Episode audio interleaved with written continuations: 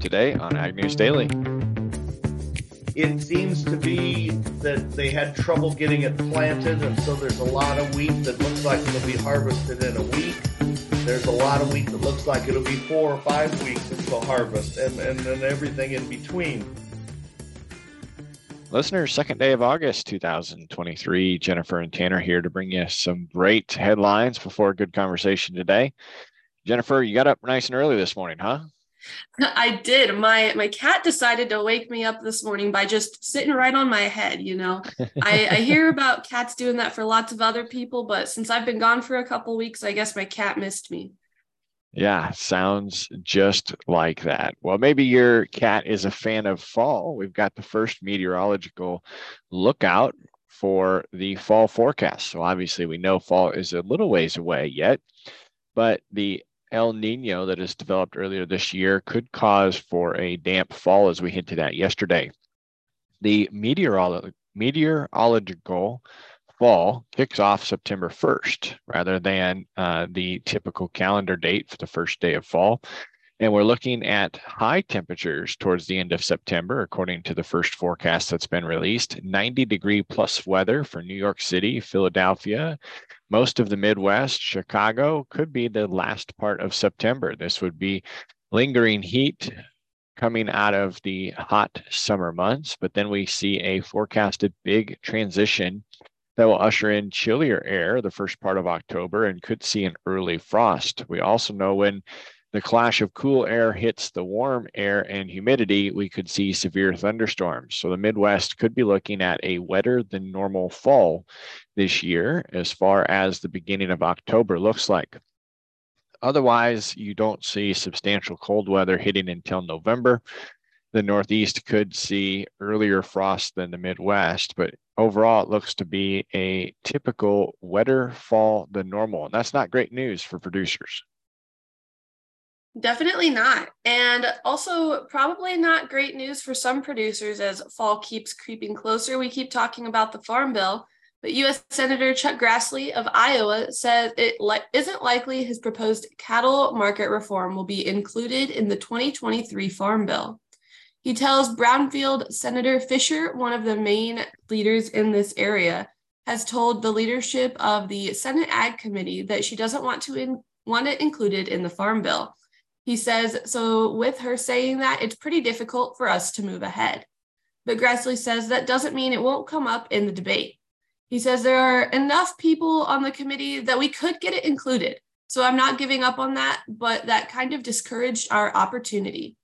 In a statement to Brownfield, a spokesperson for Senator Deb Fischer of Nebraska said the senator is committed to getting her cattle market reform bill done and is focused on getting the farm bill passed. Strategically, the best path forward getting the cattle bill signed into law is a separate legislative effort. In the Senate, given the vast bipartisan support for the bill, Senator Schumer should give the legislation a vote on the floor this fall. He says Senator Jon Tester's of Montana reelection could also play a key role in getting the bill brought before the Senate. With Tester being up for reelection, says Chuck Grassley, he may say to Schumer that he needs that legislation to get reelected. And I would think Schumer want, would want to do all he could to help test or get reelected. The proposed bill, sponsored by Senators Chuck Grassley, Deb Fischer, Ron Wyden of Oregon, and Jon Tester of Montana, was reintroduced earlier this year. It would establish regional cash minimums to increase transparency and accountability in the cattle market. It would also provide producers with more market information and permanently authorize a cattle contract library. Grassley says some momentum behind the proposed bill has been lost because cattle prices are much better than they were a year ago. But he says that doesn't negate the need for the legislation. Finally, Grassley says the bill would have to be voted out of the Senate Ag Committee before moving to the full Senate. No, yikes. Yeah, that's uh, a lot to be done here before we get to the end of the farm bill. Obviously, we have deadlines looming there. However, we've seen the average retail price for eight major fertilizers that have been tracked by DTN decline for the third week in a row half of the fertilizers have significant moves lower 10 34 down 20%, DAP down 21, MAP 24% down. We get into urea just leading the 30% and above category for declines. Urea is right at 30%. Potash is down 33% and 28% and 32% down respectively 36 and 37 but the biggest leader right now is down 52% and that is anhydrous at the same time though we've seen the US open a brand new nuclear power plant for the first time in many years the plant Vogtle Unit 3 on Monday opened and started providing power to the southeastern United States. The power plant is located in Waynesboro, Georgia. It started delivering power after a 10 year construction process. This is a turbulent construction story. The construction process began in 2009 and was expected to be completed in 2016. The project was born out of the Nuclear Optimism Act of 2008 and was surged towards carbon free energy source. Plant 3 was one of dozen new plants to be built in the US, but then came the nuclear disaster at the Fukushima plant in 2011, if those remember in history.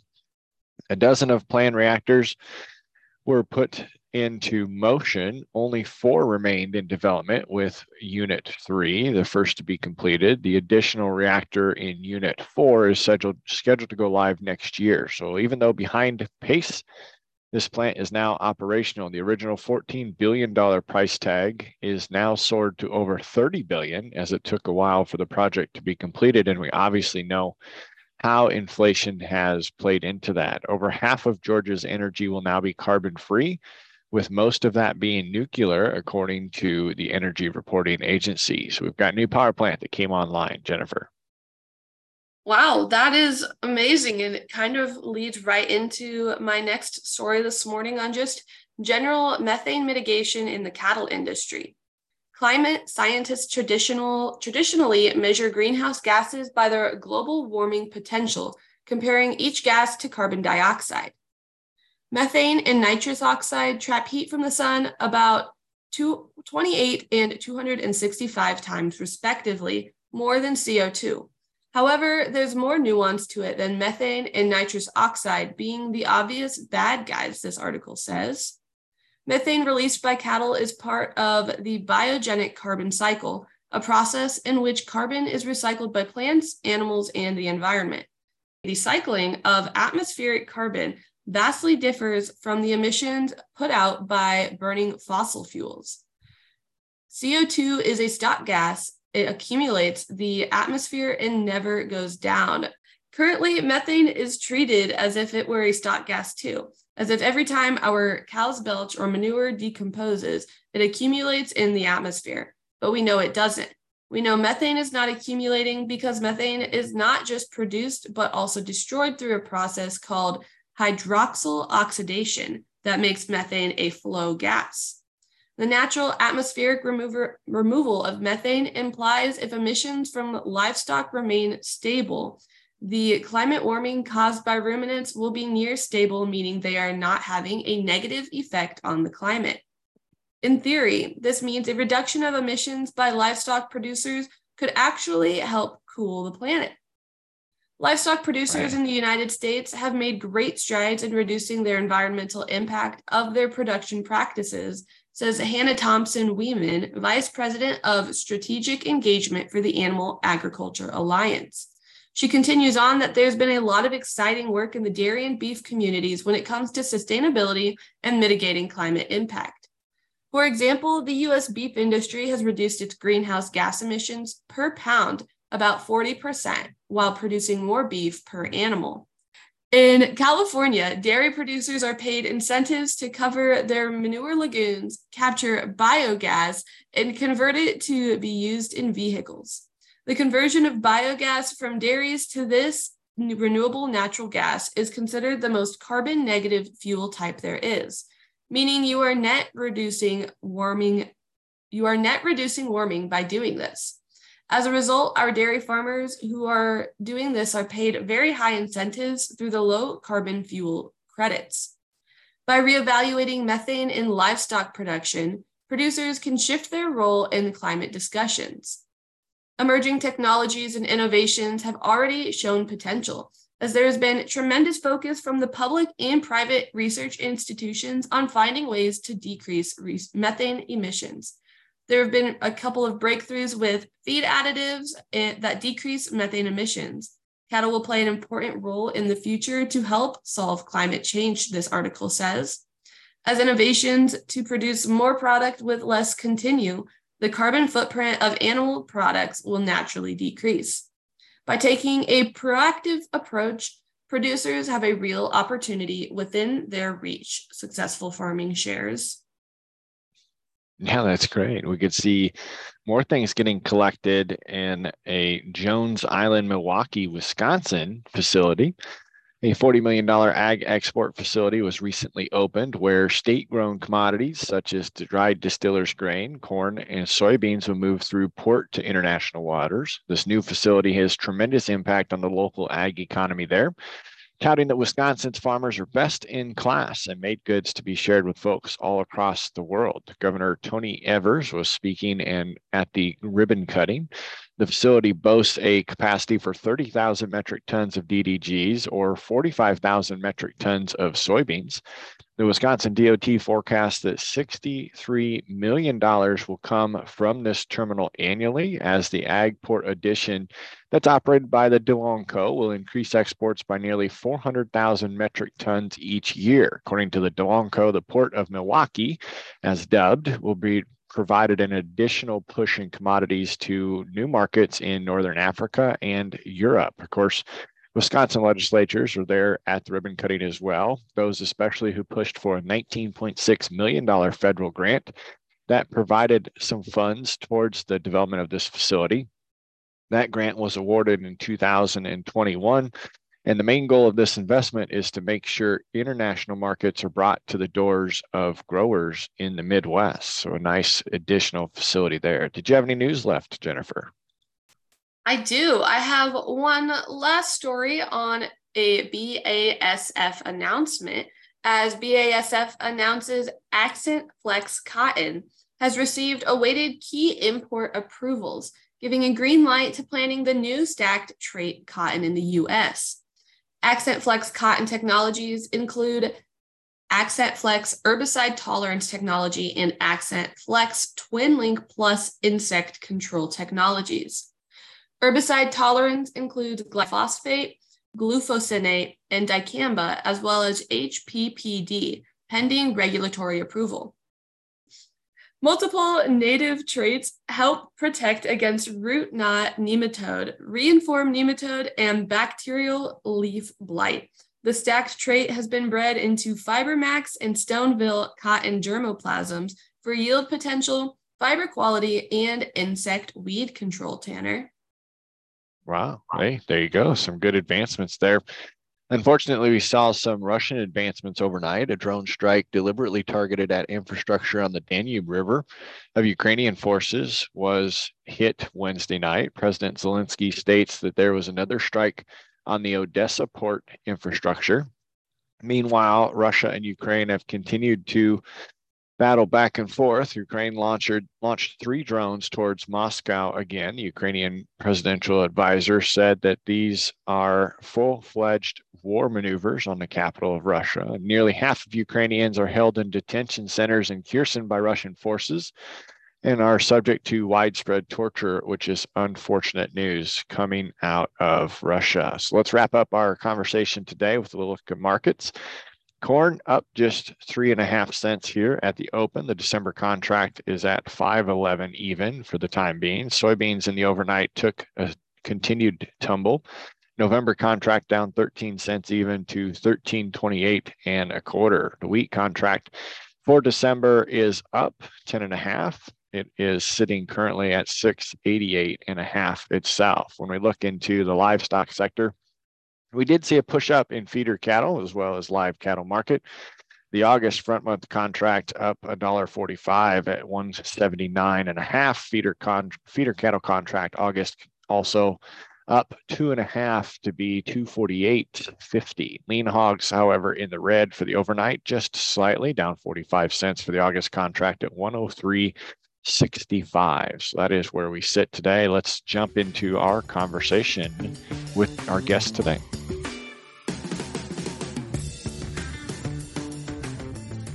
Today, listeners, we have Dave Green joining us. Dave is the Executive Vice President of the Wheat Quality Council. And Dave, why don't you tell us a little bit more about yourself to start us out, please, as well as what the Wheat Quality Council is and what they do?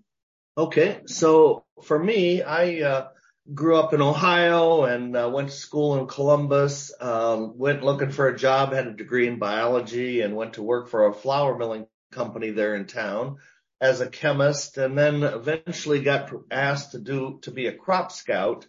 And that involved traveling around the country with a guy who was going to train me on, on how big the crop is and how big the corn crop is, kind of trying to outguess the government a little bit. And, um, I eventually got hired by, uh, ADM milling and, uh, spent 30 years with ADM always had been involved with the wheat tours through my crop scouting days and then ADM always let me go. And so I always had a, a stake in the, in these trips. And, uh, when the guy that, uh, I replaced was, was announced he was retiring, I thought this would be a good retirement job where I could work less, but be involved, uh, in the industry, uh, uh, more so than I was before. And so, so I applied and got this job here. And now it's been about, I think I'm in my seventh year now doing this. The Wheat Quality Council is a, uh, a nonprofit, industry nonprofit, and our core function is to work with the plant breeders to improve wheat quality. So what we do is we uh, we ask the the uh, the plant breeders for their elite lines, and we get little samples and we grow them uh, in various places around the country. I, am sure we have 20 growing sites uh, between the soft wheat and the hard wheat and and the uh, spring wheat. We we we plant all over the country side by side with known varieties.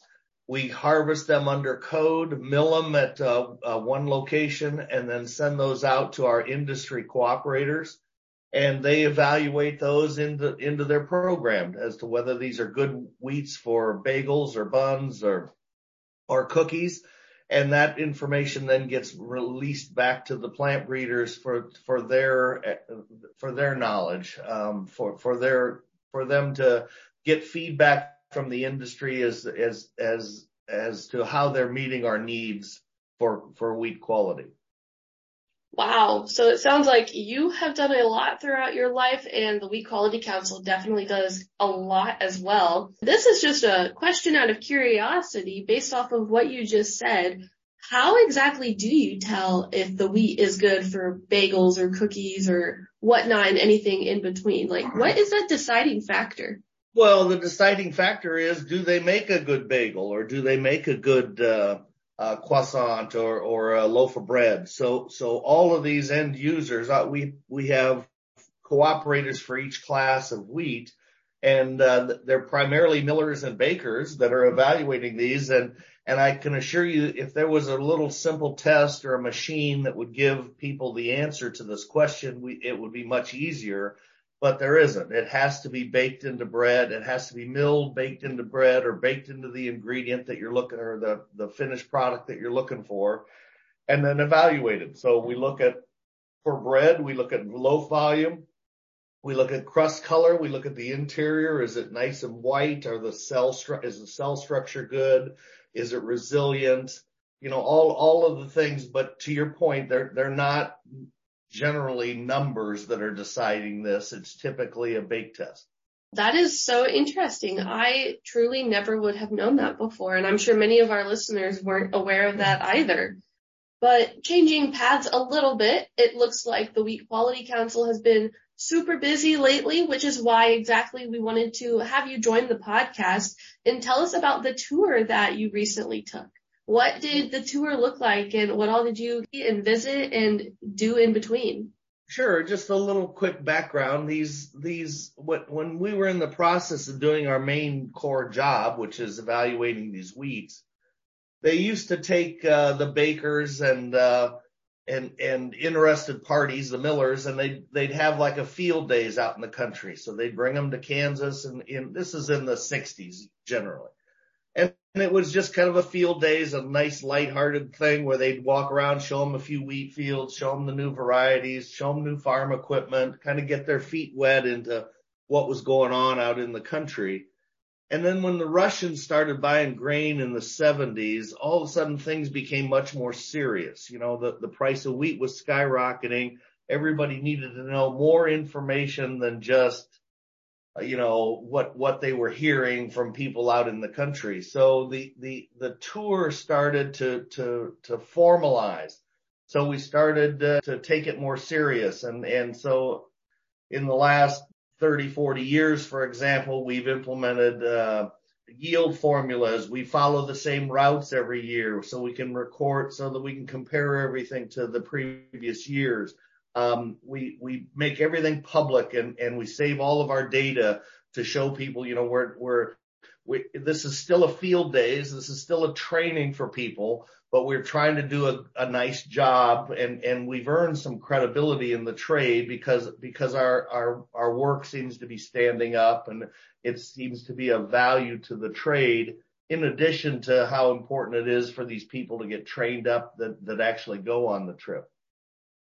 So this year we we run two trips. We run a, a trip through Kansas in May uh, to look at that crop and the surrounding states. And uh, the, this trip last week was um, through primarily North Dakota, but we do get down into South Dakota in some years, and certainly in western Minnesota. But it's a big area, so it's hard to cover. It's hard to get Montana in there at all, so we, we don't go there. But it's primarily almost all of our stops are going to be in Minnesota and North Dakota. We had 57 people this year, 17 cars. Uh, we have eight different routes up there, so we have about two cars on each route.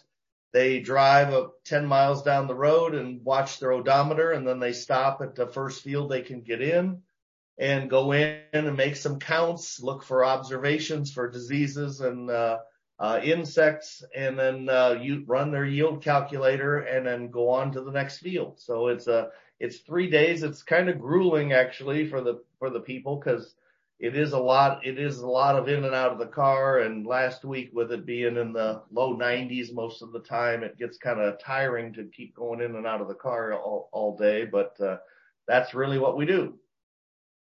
This year's crop in North Dakota was uh, above average. I, I, I guess I'd start with every year as you're going through it, I'm trying to figure out a couple sentences to describe it because every year the, the wheat looks different and there's something that stands out every year.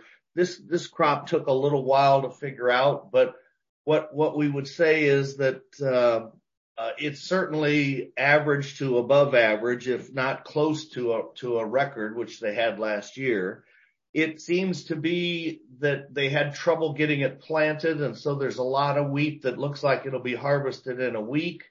There's a lot of wheat that looks like it'll be four or five weeks until harvest and, and then everything in between. So that's unusual for us to see that kind of variability in planting date. But having said that, the, the early planted stuff was not the best. The later planted stuff seems to be doing much better. The, the fields look, look much better than the early planted stuff. And so we've got a crop that, uh, you know, is, is, is a pro, could use some rain. Of course, it's been kind of dry, but, uh, I think these, these, this coming week of low temperatures is going to help as much as anything. And then we'd say that, um, it kind of got better in the south and worse in the north. So the, so the further north you went, the drier the, the soils are. So they've got a lot of really good looking wheat in the southern third of North Dakota. And then it kind of starts to tail off a little bit uh, to get more average as you got to the north. So the group struggled with, with averages. You know, our averages are actually kind of high on the high side of our tour. So, so it turns out we're, we're kind of saying that it's probably not as good as last year, but certainly a, a decent crop and certainly above average. So it sounds like you all were definitely very busy those few days you were traveling around the North Dakota and South Dakota areas. How did this region in the United States compare to what you saw back in May when you were down more in Kansas and that region of the US? Was there a big difference in crops or what's the best way to describe those regional differences? well, Kansas had, had what everybody would call a crop failure this year. So the, the whole Texas, Oklahoma, Kansas, southern Nebraska was very much in a drought situation, uh, most of the growing season. So this year's Kansas crop was probably the worst most people had seen in their lifetimes. So, you know, it's, it's in a normal year, um, Kansas and North Dakota are very similar in yield per acre as, as it turns out. But, uh, this year that's not the case. Kansas has had a very much below average crop. Uh, about a third of their acreage was, uh, was abandoned, uh, because of dryness and, and turned into insurance. So, that the, these weren't a, these weren't comparable tours this year for sure. This has been an extremely informational interview for myself, to say the least. And I guess just to wrap things up, is there any other great and important information that you think listeners should be aware of about the tours that you recently went on, whether it be Kansas or North Dakota or the Wheat Quality Council in general?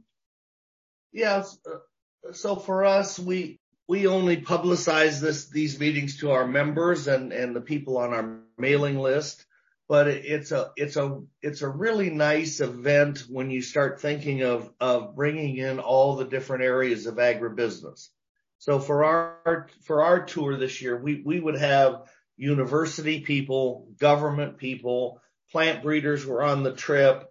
Uh, certainly all of the milling companies, uh, grain companies, and and a lot of bakers actually send people to this tour. So it's a great cross section of the industry and you get to meet people that you wouldn't normally be associated with to, to ask questions about. And what we found is that, that it's kind of a really a high value training exercise. These, these people that are coming, I guess I'd finish it up with this. In my experience, it used to be that ag jobs were filled by ag kids. You know, the kids that grew up on the farm were the ones that stayed there that were involved in the business, these agriculture businesses. Today, there, there aren't enough ag kids to go around. Um, and there are plenty more ag jobs than there used to be. So what we're faced with now is all the people that are entering the industry, or most of them anyway, do not have a farm background. So training becomes important then to give these people an idea of what these terms even mean for, you know, is it in the boot stage or is it in the flowering stage and what does it look like and, and how do you build yield? All of these things that, that kids that grew up on the farm know naturally. Uh, the city kids, uh, don't, don't have that background. They're very smart. They're all educated, but they just didn't grow up on a farm. So the tour is becoming more and more of a, a chance for companies to get people out. It, it's very intensive because we're stopping so much, but they're seeing all the diseases, all the insects, all the terminology. They're look, they're, they're getting a good look at good wheat and bad wheat in a normal year. So it's, it's turned into a real fun training, intensive training mission for people. And but we've always said in the back of our minds that if we're going to go out and, and do this and test 350 fields, I think this year, that you're, if you're going to go in 350 fields, you might as well record your data and try to do a good job. So that's, that's the other side of this. We, we, we, we have a lot of news media on the trip. Um, so a lot, so our, our tour is followed closely by the grain trade and, uh, we're very proud of that and proud as you should be. If listeners would like to reach out or learn more, what, what is a good email, phone number, or website that they can use to do that? Yeah, all the information for if they want to make contact with us or see the results of our tours or previous tours or even our baking data on new varieties, we're at www.wheatqualitycouncil.org is our website. And my, my contact information is on that. Awesome. Well, thank you so much for joining us today, Dave. We really appreciate it. Thank you very much. Happy to be here.